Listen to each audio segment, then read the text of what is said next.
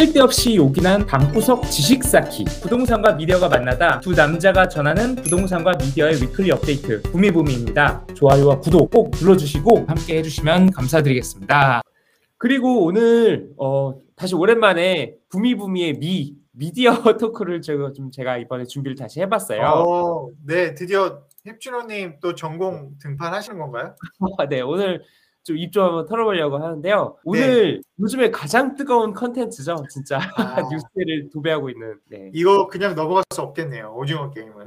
네. 오징어 게임 보셨나요? 네, 오징어 게임 봤습니다. 어떻게 보셨어요? 어, 당연히 넷플릭스로 봤고요. 네. 어, 저는 조금 늦게 봤어요. 음, 그 나온 지 한 2주, 3주 뒤에 사람들이 다 보고 나서 사람들이 네. 이제 묻더라고요. 어, 아직도 안 봤냐고. 막 얘기를 네. 하는데 저 혼자 못 알아듣고 그래가지고 시간 내서 주말 동안 봤습니다. 혹시 뭐 최애 캐릭터가 있으셨나요? 그 안에서 뭔가 끌림이 아. 있었던 캐릭터라든가. 캐릭터요. 그래서 저는 정호연 그 여자 그 음. 캐릭터 있었잖아요. 그 네. 캐릭터가 좀 더 제일 좋았던 것 같아요. 탈북하신 그, 그 네, 역할. 맞습니다. 네, 아. 네, 네, 네. 네, 새벽이, 새벽이, 새벽이. 맞습니다. 네, 되게 신선했죠. 아, 배우가 사실은 그 이정재 배우 말고는 사실 다, 어, 저분이 누구지? 다 이런 신선한 마스크? 음. 되게 신선한 연출, 신선한 연기? 그리고 새로운, 뭔가 새로, 완전히 새로운 시나리오. 그래서 여러 가지로 인해서 이게 대히트를 친 것 같은데, 오늘은 바로 히- 뚜벅님께서 재밌게 보신 오징어 게임에 대해서 짚어보면서 K 음. 컨텐츠에 대한 열풍까지 좀 짚어보려고 해요. 음, 네. 그래서 일단 요즘에 모든 기사를 다 장식하고 있는데 우리나라 사람들이 이제 제일 관심 있는 게 이거잖아요. 전 세계 세계 사람들이 외국인들이 이거 어떻게 생각하지? 외국인들이 이거 얼마나 봤지? 뭐 이런 거 그- 되게 궁금해하잖아요. K 국뽕부터 좀 짚어보면은 이게 얼마나 이게 지금 전 세계적으로 히트를 쳤냐 하면은 먼저 넷플릭스가 2억 한 천만 명이 넘는 구독자를 가지고 있는데 이 중에 무려 1억 천만 명이 넘는 구독자가 이거를 시청을 했다고 해요. 한 거의 50%? 음, 그래서 한국은 당연히 있고 뭐 브라질, 프랑스, 인도, 터키 이렇게 총 94개국 100개가 좀 넘는 나라에서 넷플릭스가 서비스가 되고 있다고 하는데 94개국에서 오늘의 탑 1위에 올랐다고 해요. 엄청난 거죠. 거의 그냥 다 휩쓸었네요. 전 세계. 어, 네, 이 완전히 그냥 거의 뭐 BTS가 빌보드를 휩쓴 거 거의 그거에 음. 맞먹는 정도의 영향력이라고 봐주시면 될 것 같고 그리고 컨텐츠의 종주국이 미국 미국에서도 네. 네명 중에 한 명이 시청을 했다 할 아, 정도면은 그래요? 우리나라로 어, 치면 무슨 시청률 25%짜리 컨텐츠가 터진 거죠. 네. 어, 네, 이렇게 어마어마한 일단 영향력을 보였다라고 말씀을 드리고 싶고 뭐 물론 그 외에서 이제 뭐 언론에서도 난리죠. 뭐 블룸버그, 가디언, 뉴욕 타임즈, 프랑스의 좀 그 깐깐한 르몽드에서도 한국적인 소재로 전 세계를 사로잡았다 해서 막 호평이 일색인데 최근에 그래서 그 인기로 인해서 이제 스타들만 나올 수 있다고 하는 이제 NBC의 간판 토크쇼 미국의 이제 공중파죠. 거기서 지미 팰런 이런 투나잇 쇼에 나와도 이제 뭐 이정재 배우, 박해수, 위하준, 정호연 배우들이 나와서 출연을 하기도 했고 그리고 그 심벌 같은 장소 있잖아요. 타임스퀘어에 나오면 이건 전 세계적인 거다. 게임이 광고가 쫙 되기도 하고. 네. 아, 그 지미 지미 팰런 쇼인가요? 투나잇 쇼인가요? 저그 네. 그거 봤는데 네. 어 보셨어요? 네. 네, 좀 신기하더라고요. 우리나라 배우들이 사실 네. 거기 나와서 또 영어로 얘기한 게 아니라 한국말로 인터뷰를 맞아요. 하더라고요. 네. 좀 어색하긴 했는데 어색하긴 했는데 그렇게 어, 미국의 토크쇼에 우리나라 배우들이 나와서 한국말로 인터뷰하는 건 좀 신선했습니다. 맞아요. 그게 이전에 뭐 BTS나 블랙핑크가 나와서 영어로 하는 것들을 많이 봤는데 한국 빼고 나서 한국으로 대화를 한다라는 거는 정말 저도 되게 이색적인 모양새더라고요. 네. 네. 그래서 사실 그거는 일부고 정말 재미인 건 그거죠. 그 오징어 게임에 나왔던 소재들, 달고나 음. 키트, 무궁꽃이 피었습니다.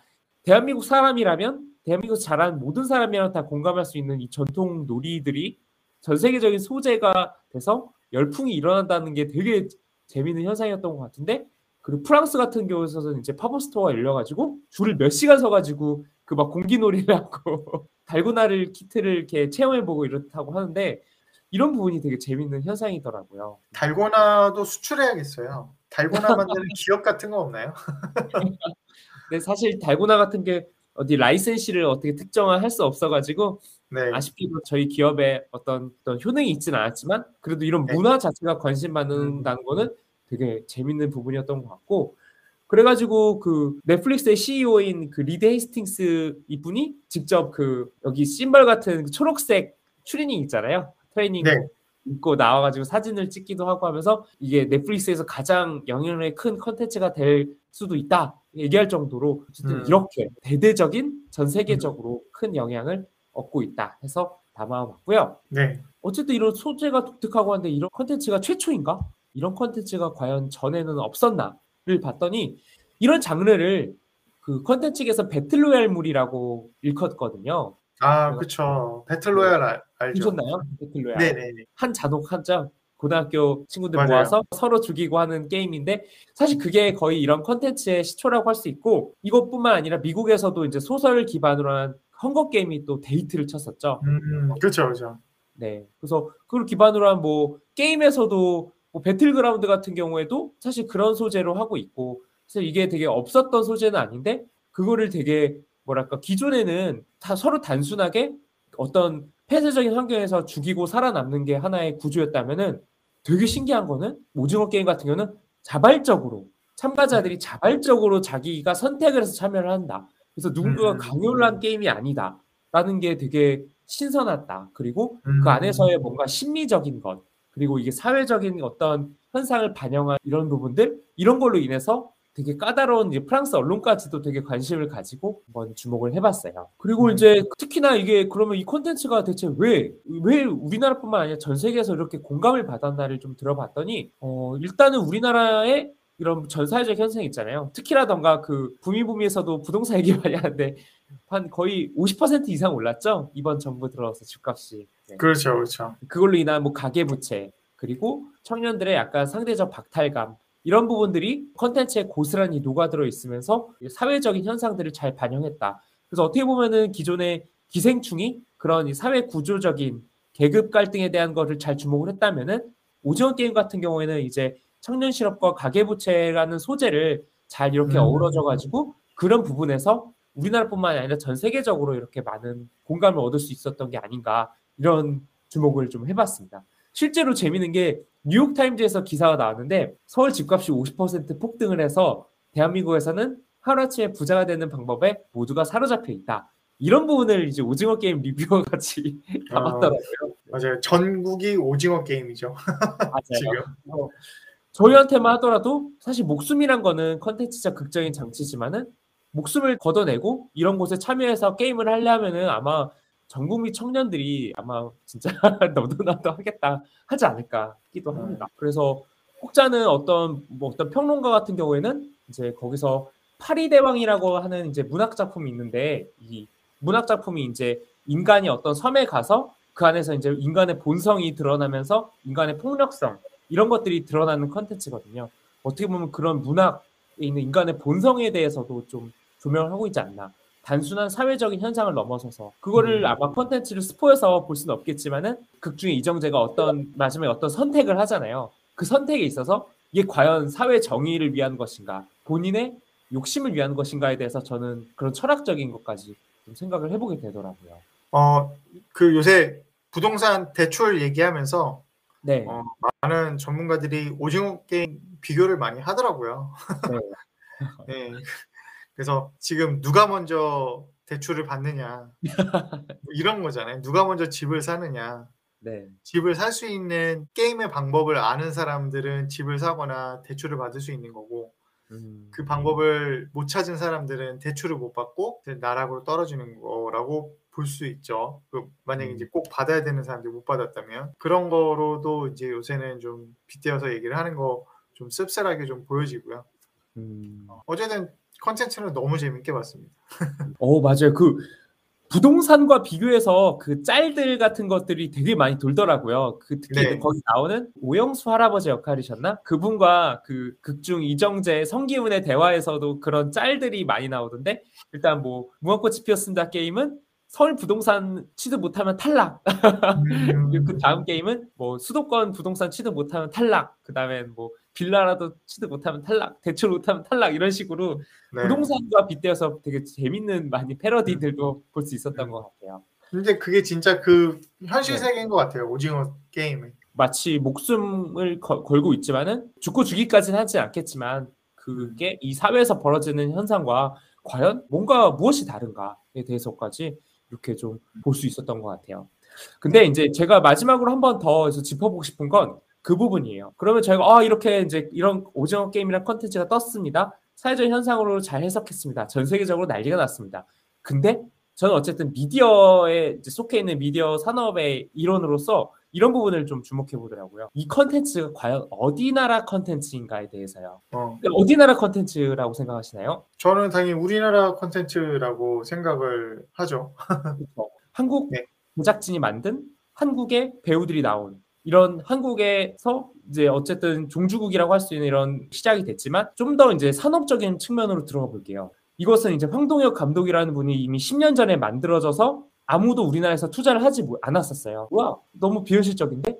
근데 그게 어느 정도 10년이 지나고 나서 사회적인 현상이 어쨌든 좀 사회가 좀 맞물어지고 넷플릭스가 여기다가 이제 수백억이 넘는 금액을 투자를 하면서 비로소 이제 세상 밖으로 나올 수 있어요. 그래서 이 컨텐츠의 귀속은 철저하게 넷플릭스에 속해 있어요. 그래서 음, 유통권, 이거에 대한 사업 권한 모든 것은 넷플릭스가 가지고 있고 우리나라가 매출로 가져간 것은 거기에 대한 제작비 플러스 이제 거기 제작 수수료에 대한 그 피 정도만 있고 음, 앞으로 이거에 대한 부가적으로는 수익은 모두 넷플릭스에게 귀속이 되고 그로 인해 이제 구독자가 상승한 것들도 넷플릭스에게 음. 됩니다. 그리고 과연 이게 넷플릭스 코리아에서 귀속이 되느냐?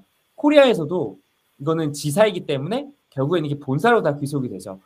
그래서 음. 결론적으로는 이제 투자를 한 곳이 물론 이것에서 카피라이트를 가져가는 게 맞고 하지만 이것은 궁극적으로는 미국이 미국 회사가 이것을 콘텐츠를 가지고 있다라고 볼 수가 있고 그럼 과연 이걸 한국 콘텐츠라고 할 수 있는가? 음, 한국의 사람이 보고 이걸 열광, 열광을 하고 이걸로 인해 다양한 부가 뭐 애니메이션도 나오고 시리즈가 계속 나온다고 봐요. 이걸로 인해 수천억의 부가가치가 있고 그 모든 것들은 다 넷플릭스에게 기속이 되는 거예요. 아, 저희는 그러네요. 정서적인 만족감, 약간 뭔가 좀 들떠 있는 기분들을 누릴 수 있겠지만은 어쨌든 이런 현상이 저희 나라뿐만 아니라 일본에서도 마찬가지로 벌어지고 있어요. 애니메이션이 조금씩 축소가 되고 이런 투자가 줄어들면서 넷플릭스가 일본의 애니메이션에 대대적으로 투자하면서 소- 소유권을 다 가져가고 있고 그리고 음, 한국의 영화라던가 대작 드라마들의 소유권들을 다 가져가면서 넷플릭스 귀속되는데 이게 일본 애니메이션 컨텐츠인가 미국 컨텐츠인가 한국의 음. 드라마인가 미국의 컨텐츠인가에 대해서 한 번쯤 생각해보면 좋지 않을까 해서 담아봤고 그러면은 우리나라도 이렇게 미디어 산업에 건장한 약간 이런 좀 미래를 위해서는 이대로 계속 넷플릭스에 귀속이 되고 모든 컨텐츠 제작사가 넷플릭스에 줄 선 현상은 장기적으로 좋지 않을 수 있다라는 생각이 들었고요. 음. 궁극적으로는 우리나라 OTT의 산업자들, 티빙이라던가 웨이브도 계속 투자를 하겠다, 하겠다 하고 있는데 여기서도 계속 이런 컨텐츠들을 개발해서 밸런스를 맞춰가야 이게 우리나라에서도 이거를 산업을 어느 정도 좀 가져갈 수 있지 않을까. 하지만 음, 아무래도 넷플릭스는 전 세계적으로 유통이 되는 플랫폼이고 티빙이라던가 웨이브는 우리나라에 좀 한정된 플랫폼이다 그렇죠. 보니까 좀 그런 약점은 반드시 극복을 해야 될 부분이고 최소 아시아 시장까지는 좀 OTT가 좀 확장을 해서 이런 물꼬를 터줘야 제작사들도 이제 여기다가 오히려 반대로 투자를 해주세요가 아니라 제발 저희의 투자를 받아주세요라는 입장이거든요 지금. 잘 나가는 제작사나 그런 곳들은. 그래서 음, 티빙이라든가 웨이브가 좀 분발을 해서 투자를 네. 좀 제발 우리 투자를 받아주세요 하는 입장으로 잘 육성을 해서 이 밸런스를 맞춰 이제 뭔가 미국 회사, 한국 회사 그리고 우리나라도 이런 성공의 씨앗을 좀 가져갈 수 있는 환경이 됐으면 좋겠다 해서 음. 이렇게 좀 단면까지 한번 정리를 해봤습니다. 아, 주옥 같은 말씀 감사합니다. 어쨌든 이렇게 오징어 게임은 그래도 너무 성공적이어서 저도 저 역시도 기쁘고 너무 재밌게 봤고 이렇게 앞으로 이런 컨텐츠가 계속 나와서 K 컨텐츠에 대한 브랜드까지도 계속 확장해 나가게 하는 의미에서 네. 이렇게 오늘 이야기를 정리해 보도록 하겠습니다. 이렇게 미디어 토크까지 잘 담아볼 수 있었는데요. 오늘 이렇게 쓸데없이 요긴한 시간을 보낼 수가 있었습니다.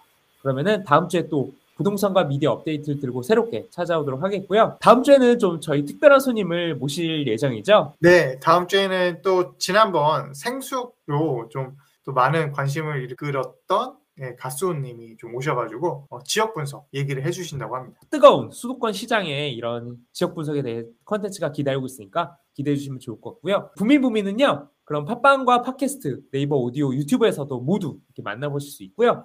유튜브 네이버 오디오에서 라이브로도 찾아오니까요. 함께 해주시면 감사드리겠습니다. 그럼 부미부미 다음에 만나요. 쓸데없이 요긴한 방구석 지식 쌓기 부동산과 미디어가 만나다 두 남자가 전하는 부동산과 미디어의 weekly 업데이트 부미부미입니다. 좋아요와 구독 꼭 눌러주시고 함께 해주시면 감사드리겠습니다.